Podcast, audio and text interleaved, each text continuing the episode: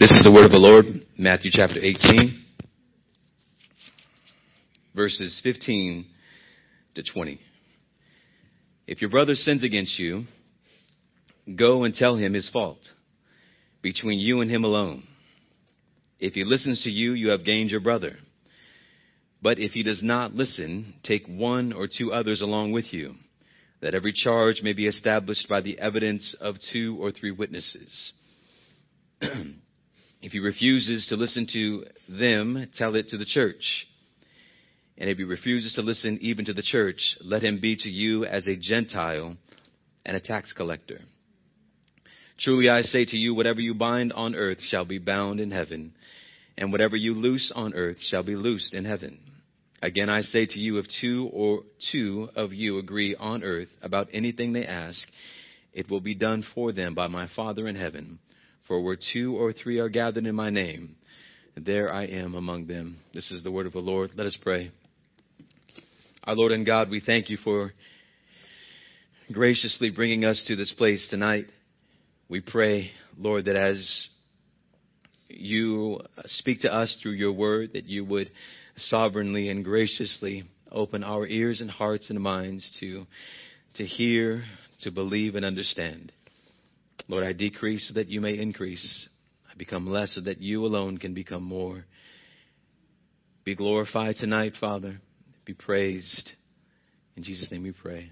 Amen. You may be seated.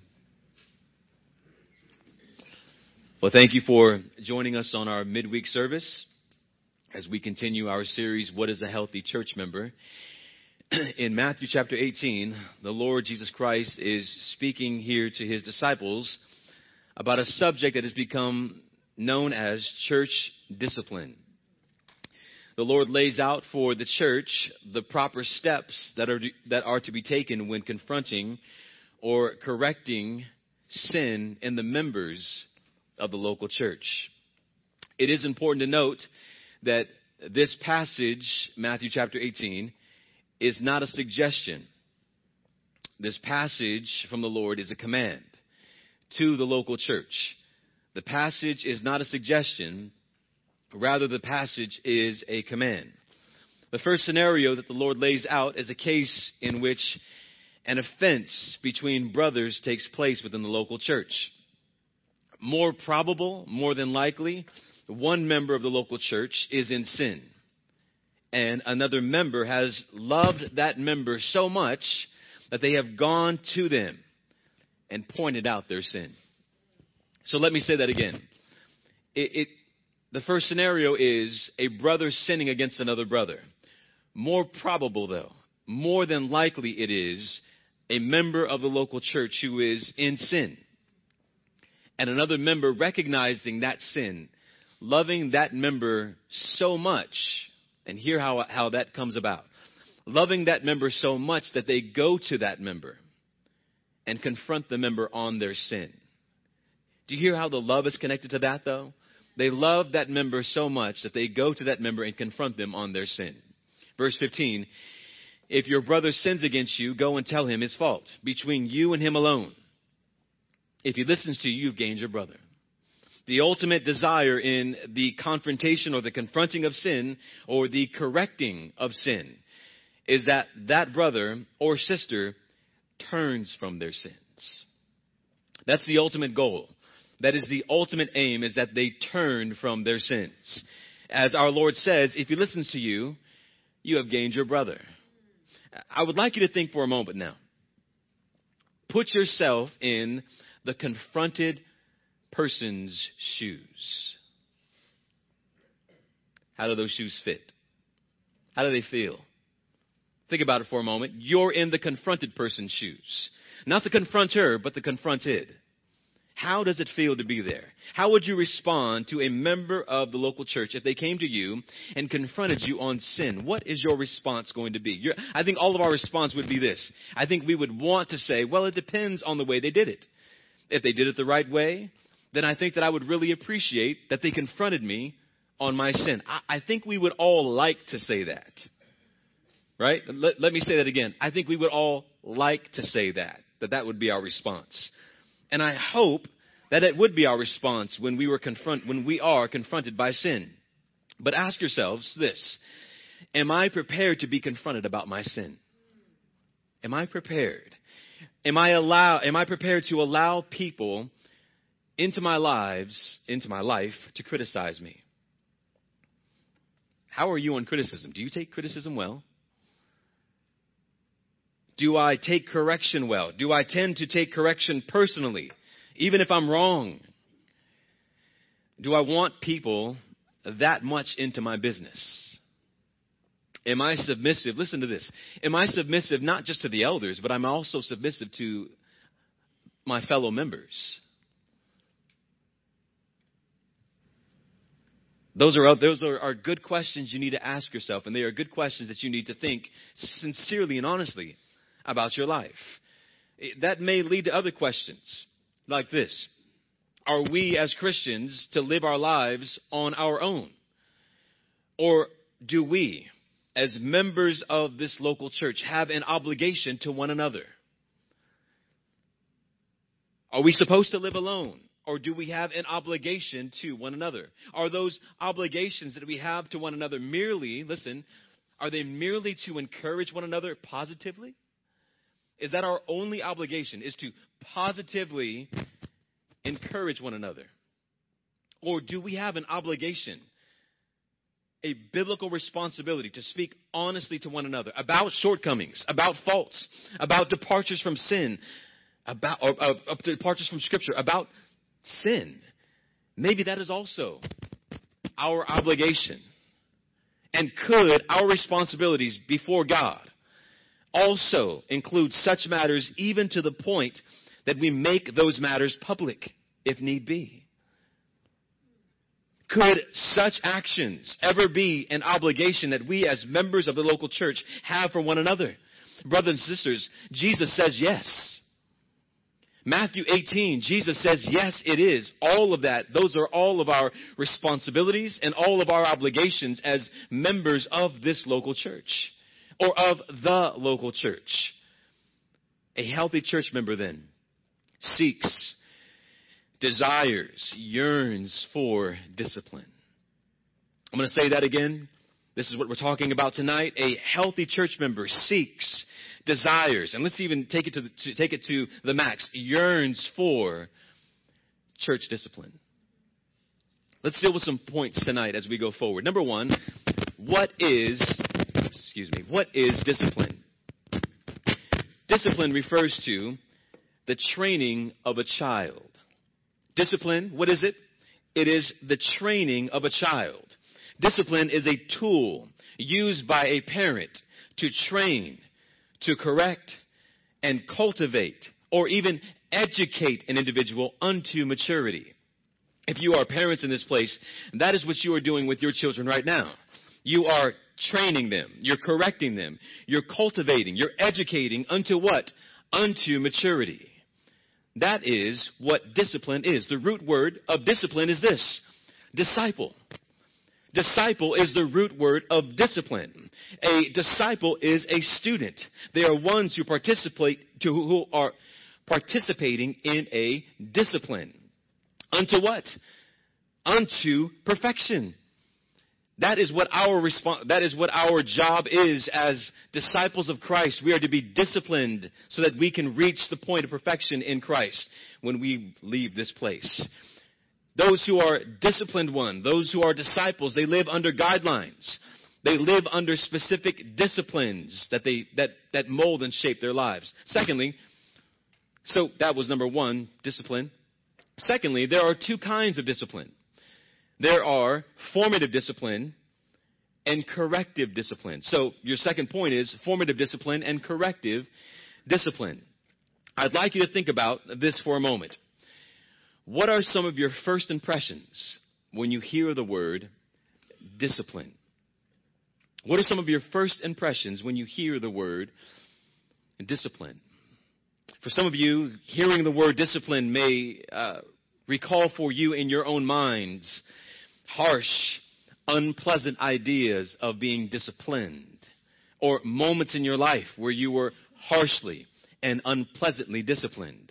You may automatically think of Roman Catholic excommunication, or you may be thinking of uh, the shunning of the Jehovah's Witnesses, or possibly, again, extreme examples of abuse that you've endured throughout your life. And I must confess that upon hearing the word discipline, it does not exactly connotate cheery, uh, cheery ideas or cheery moods or cheery thoughts. Upon hearing discipline, we automatically think it's a negative thing. But are there forms of discipline in your lives that have been helpful for you? Have there been forms of discipline in your lives, or have there been moments of discipline in your lives that have been helpful or encouraging for you? Maybe at the time they were not, but then later you realized how helpful, how necessary it was for you to experience that kind of discipline. Let us admit right off the bat, none of us are perfect before God. None of us are where we want to be. We are all like Paul. We admit we have not attained perfection. None of us are. Amen? And let us also be honest to admit that we need correction. And let us also assume or not assume that we are where we want to be. Are any of us where we want to be? Are all of us striving some, for something greater? I think so. We all need to grow. We are not all complete. Therefore, correction is needed. Being challenged.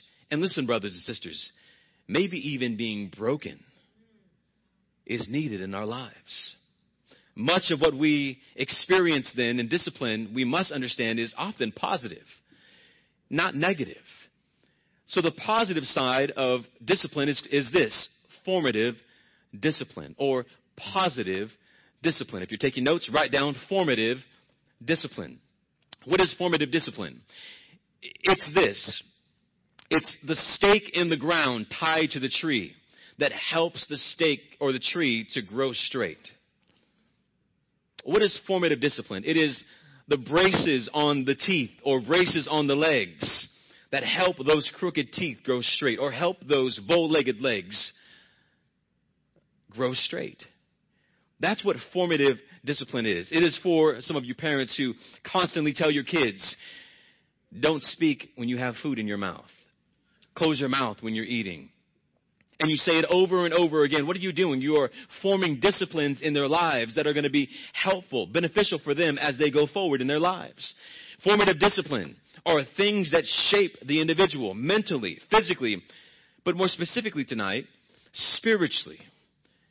Shape and mold the individual spiritually. That is formative discipline. This is the kind of shaping that takes place in our families and in our church as we gain an understanding about God, His will, and how we are to live in this world as His ambassadors. This sermon that's being taught right now, it is a form of formative or positive discipline by way of instruction. It is a part of church discipline, listen, in the broadest sense. What you're experiencing right now, what you experience on Sundays, what you experience with uh, the women of the word, or on Thursdays at the race, you are experiencing formative discipline. It is in the broadest sense of church discipline.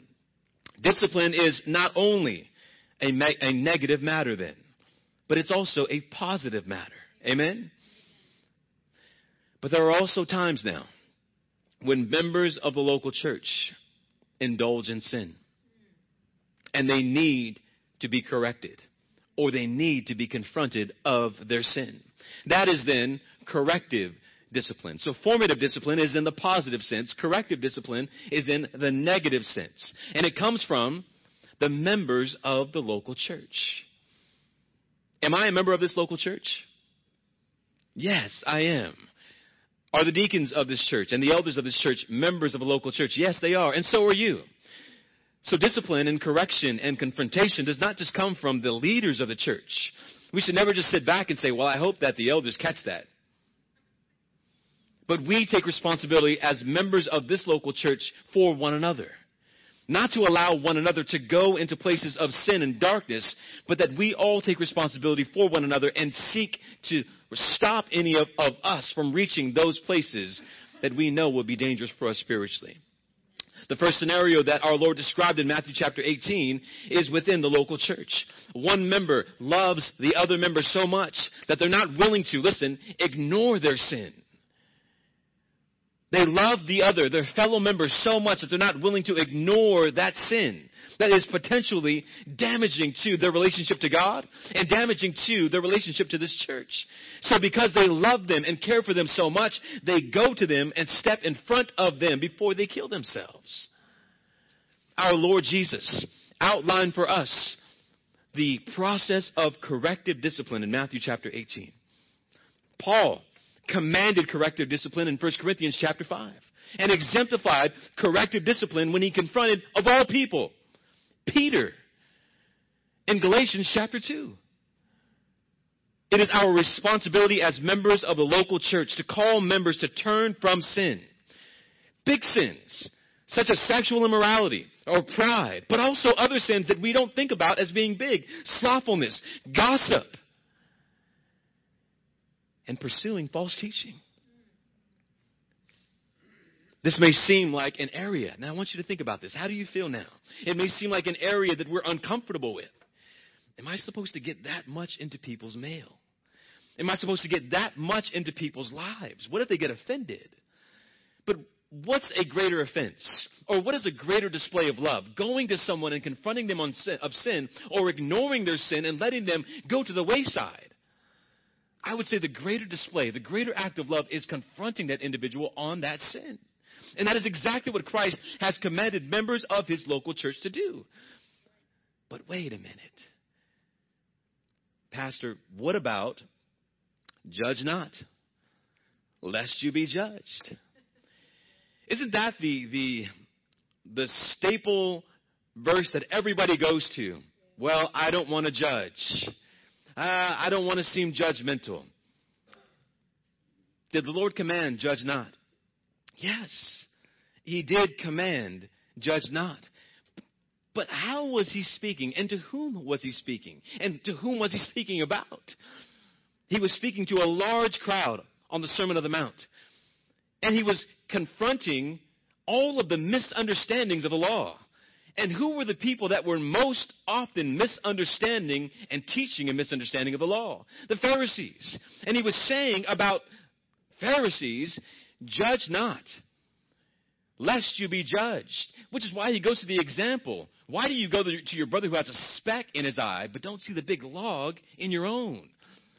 Who is he speaking to? Pharisees, who are pointing out all of the little things in everyone's lives, but not seeing their own, their own hypocrisy in their own lives. So Jesus is not saying don't judge. He is saying judge, but judge rightly. Judge, but judge rightly. And it almost seems like when someone says, hey, I don't want to judge, or don't judge me, bro, right? It almost seems like that is their get out of jail free card. Now, because you're not supposed to judge, and they, they ignore all the other passages, which we're going to talk about in a moment. And that is their get-out-of-jail-free card. You're not supposed to do that, Jesus said in Matthew chapter seven, verse one. But not recognizing that in Matthew chapter eighteen, Jesus says, go and confront your brother on sin. Is Jesus double-talking? Is Jesus uh, having mixed ideas about what he means? Is, is, is there some kind of disconnect there? Absolutely not. Absolutely not. We are to confront one another in sin, but not confront one another with, in sin as if we have no sin, but recognizing that we too are sinners. And what is the best way to confront someone with sin? It's to share with them how you also struggled with that sin, how you also are struggling, but still seeking to ask for the grace of God through your sin. Isn't that the best way? Of course it is. Jesus himself commands us to confront sin. Listen, he commands us to confront sin even to the point that we make it public, that we publicly rebuke that sinner in front of the church if need be. In reference to church discipline, the Apostle Paul commanded the church of Corinth to do what? To judge the so-called believer in First Corinthians chapter five. Now, why was he judging? Why did he call the church to judge? Why? Because this individual was still claiming to be a believer, unrepenting of his sin, and yet still claiming to be a believer. He was sleeping with his father's wife. And the church was not kicking him out of the, out of the church. They were accepting him into the church, and he thought he was okay. Paul is saying, this man is a sinner. Judge this sinner. Remove him from the church. Why? Because in removing him from the church, you show him the church does not recognize this kind of action as being Christ-like. You are not a believer if you live in this way. First Corinthians five eleven, but now I'm writing to you not to associate with anyone who bears the name of, of brother. See that? I'm writing to you not to bear the name of anyone who names the name brother. If he is sexually immoral, greedy, an idolater, reviler, a drunkard, or a swindler, not even to eat with such a person. Paul is saying people who live that way, don't call them brother because they're not. Don't judge me, bro. Really? Paul is saying if you live in that way, you are not identified as a true believer because true believers do not live that way. A man sleeping with his father's wife and still claiming Christ as his king. And if that was not bad enough, again, the church is accepting that. Paul is saying don't associate with anyone who blasphemes the name of Christ and misrepresents Christ by living in such an unrepentant way and still claiming to be a disciple of Christ. How can this be? Disciples of, disciples of Christ do not live this way. Now that seems harsh. It seems harsh. Paul's response is, no, it's not. That's your job. That's not harsh. That's loving. That's not harsh. That's loving. And I would be hard pressed to, to, to go to at least one person in this church who would not automatically in their flesh say, yeah, that would be hard for me to accept if that came my way. But it is your job to guard the gospel. It is your job to guard the church. It is your job to keep this church from being maligned. Keep this church from being defiled by the world. How many people do you know that go to other churches and you see them living in blatant sin? And you're thinking, how could you sit in a church like that and you still are living in sin? That makes no sense to me. You cannot sit in a church where the gospel is being preached week after week, where the full counsel of God is being preached week after week, and not be confronted with sin. And if you walk out and you're still okay with your sin, then something's wrong with the preacher and something's wrong with you.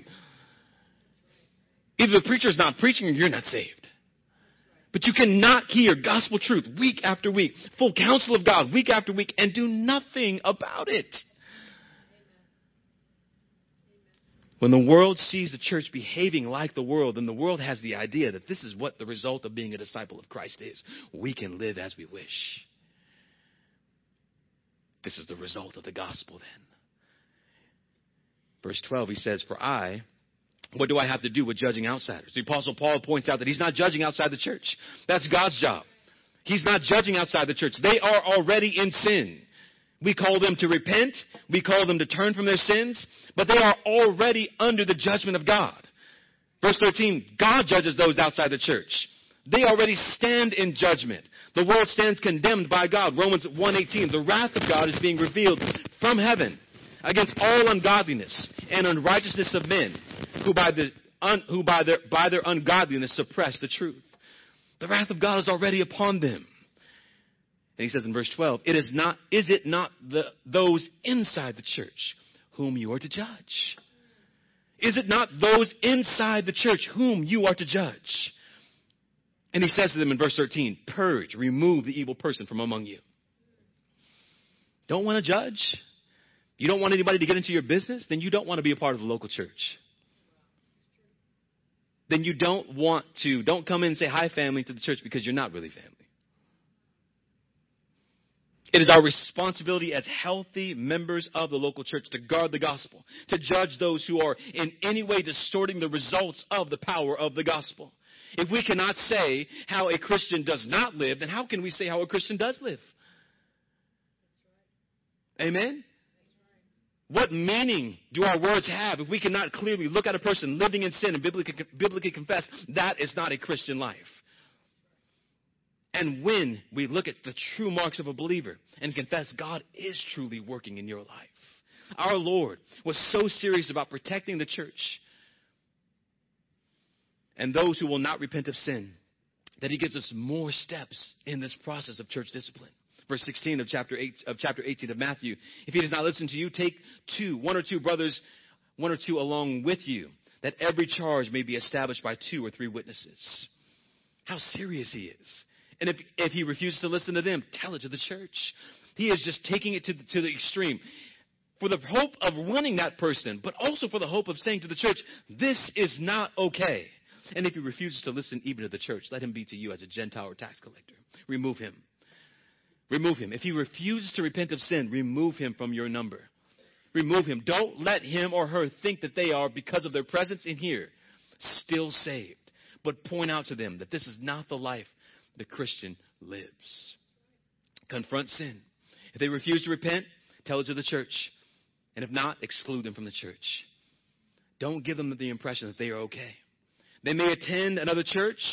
They may even keep attending. But the church has to recognize you are in sin.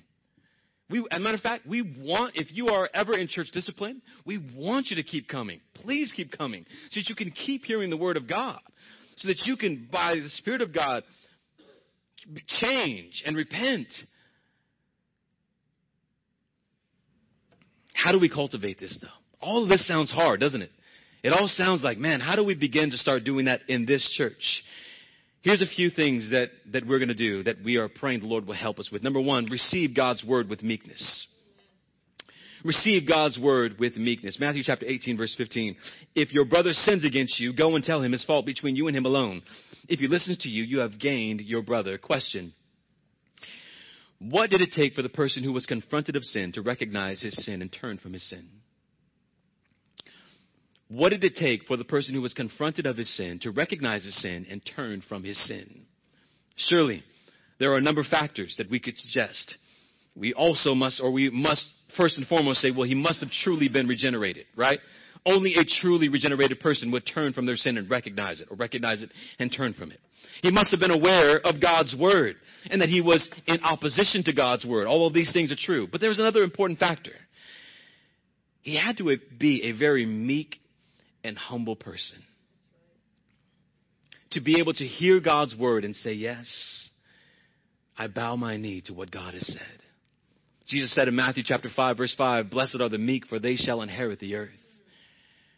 James one twenty-one, put away all filthiness and rampant wickedness, or rampant, rampant wickedness, and receive with meekness the implanted word, which is able to save your souls. When God's word is delivered, we are to receive the discipline of his word with humility. It may be formative, it may be corrective, but if it is God's word, we have no other response but to bow our knee in submission to what God has said. We must resist the temptation to hear God's word and arrogantly refuse to bow our knee, or to somehow take God's preached word, declared word personally, as if we were personally being attacked. Isn't it funny? There's been p- people who have come to me many times who have said, hey, uh, did so-and-so talk to you? About what? Because everything you were saying is everything that I've been going through, and I thought you were talking about me. No. God's word is sharper than any double-edged sword, and it cuts joint, spirit, and marrow. God's word does the work. How do you know that you're receiving God's word with humility? Here's a few questions I'd like to ask. What is your posture when God's word is proclaimed? Think about it. Are you defensive? Are you combative? Do you seek more proof? Will you only receive from one preacher? Or do you completely submit to his word as it is faithfully proclaimed by men of God in your church? Here's another question. How do you judge truth? Do you judge truth by the way you feel? That makes me feel good. I like that. Ooh, that hurt.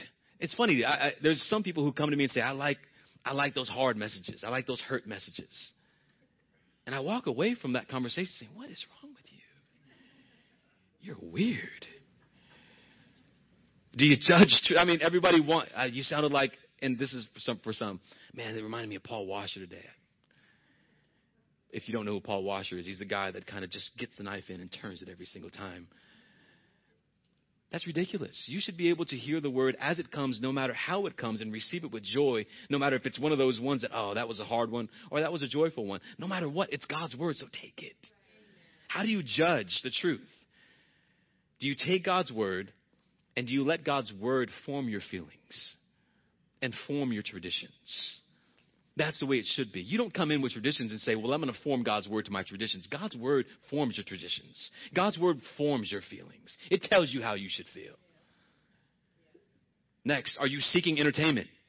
Are you looking for creative sermons? Do you want more applications, more stories so that you'll be more interested? I knew a person, I'm sad to say I'm related to that person, who said he loves when preachers tell stories because they remember the stories more than they remember anything that, from God's word. How sad is that? They remember the small little anecdotes. They remember once upon a time more than for thus saith the Lord. Are you listening for philosophies, or do you want to know God and understand his word in its truest, purest meaning? I pray that's the case. Here's another one. Do you have pet doctrines? Do you come to hear only what you want to hear? We had a man who was a part of this church many years ago, by the grace of God many years ago, who was consumed with end times. All he wanted to hear was Revelation. All he wanted to hear was signs and this and this and that. And if that wasn't being preached, he was uninterested. If that wasn't being preached, he was bored. And he eventually, by the grace of God, left. What about you? Are there things that you have that you want to hear and that you only want to hear? Or do you desire to come and hear the full counsel of God? And if it is from God's word, then preach it, brother. All of these things and so much more are indicative of a heart that is humble before God, that is willing to be formed and shaped by God's word. Healthy church members live their lives in such a meek and humble way. Secondly, this is how we form this in our church. Let us receive discipline as evidence of God's love. Let us receive discipline as evidence of God's love. Hebrews chapter twelve, verse six, the Lord disciplines the one he loves and chastises every son whom he loves. Brothers and sisters, discipline is an act of God's love. It is not evidence of hatred. Rather, it is evidence of love for you. The purpose of the Lord's discipline is that we might grow in holiness and spiritual maturity. Amen. When we experience discipline in our lives, let us seek to understand the holiness and the maturity that God is working on in our lives and calling us towards as we do what? As we keep our eyes fixed on the author and perfecter of our faith. Hebrews twelve twelve or twelve two. Verse seven of, of Hebrews twelve, it is for discipline that you have to endure. God is treating you as sons. For what son is there whom his father does not discipline? Amen. You know, kids who were not disciplined by their parents and how they act, right? Yes. Don't look at me and say your son is one of them. He's not. He says, if you're left without discipline, in which all you have participated, then you are illegitimate children and you are not sons. You know how hard it is for a father who has a child that is not legitimately his, how hard it is for him to discipline that kid. And how hard it is for that kid to receive discipline from that father. What is the response? You're not my dad. And what does the father or mother usually do? They take a step back to the one who is legitimately their parent. And that is not to be the case, especially when it comes to the local church. In this local church, the word of God is first. We also take a role in helping to grow people mature, in, mature, in maturity and in holiness. That is our responsibility. The Hebrews, they were experiencing persecution because of their departure from Judaism to Christianity. In the midst of the difficulty, they began to question this. Did we make the right decision?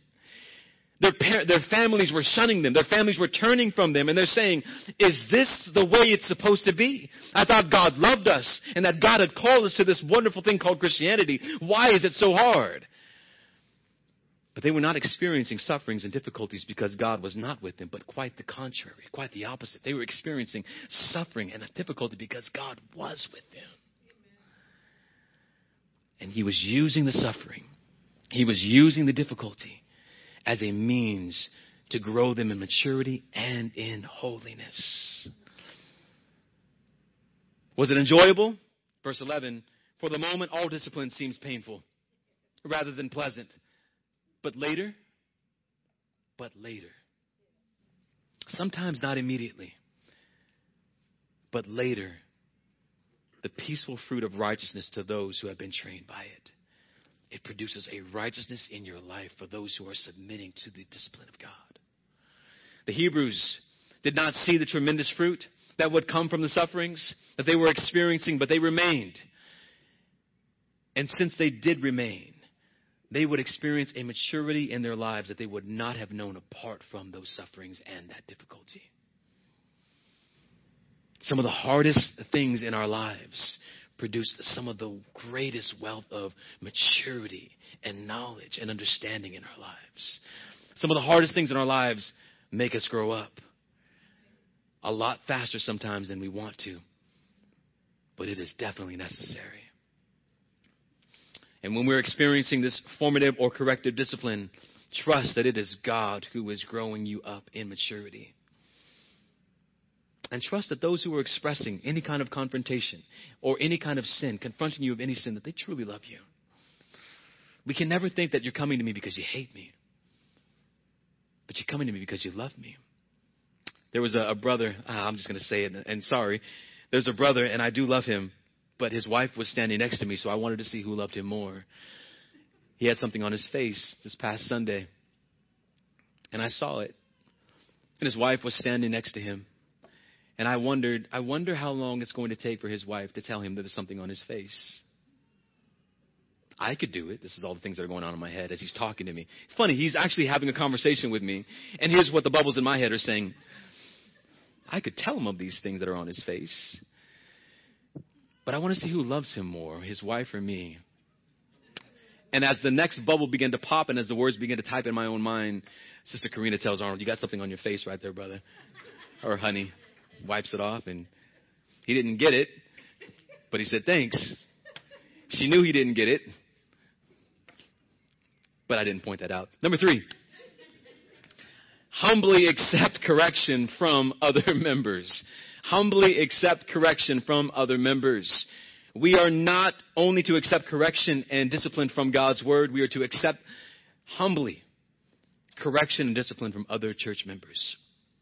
Again, how do you take that? Is there any kind of resisting in your heart right now as that statement goes forward? And if there is, then ask the Lord to soften your heart toward that.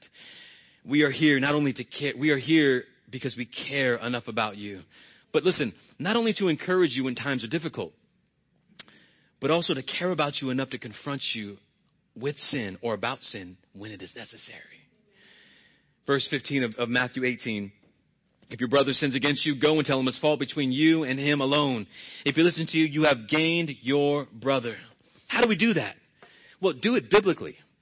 Make sure it's a biblical reason to come and confront that person for sin. Don't just tell them, hey, brother, the Dodgers? No, I really think that you're missing God there. The Yankees have, you know, twenty-seven world titles. The Dodgers only have, what, less than five? Uh I think you're missing God there, right? That's not a biblical, and I'm a Yankee fan. That's not a biblical reason to, to confront someone on sin.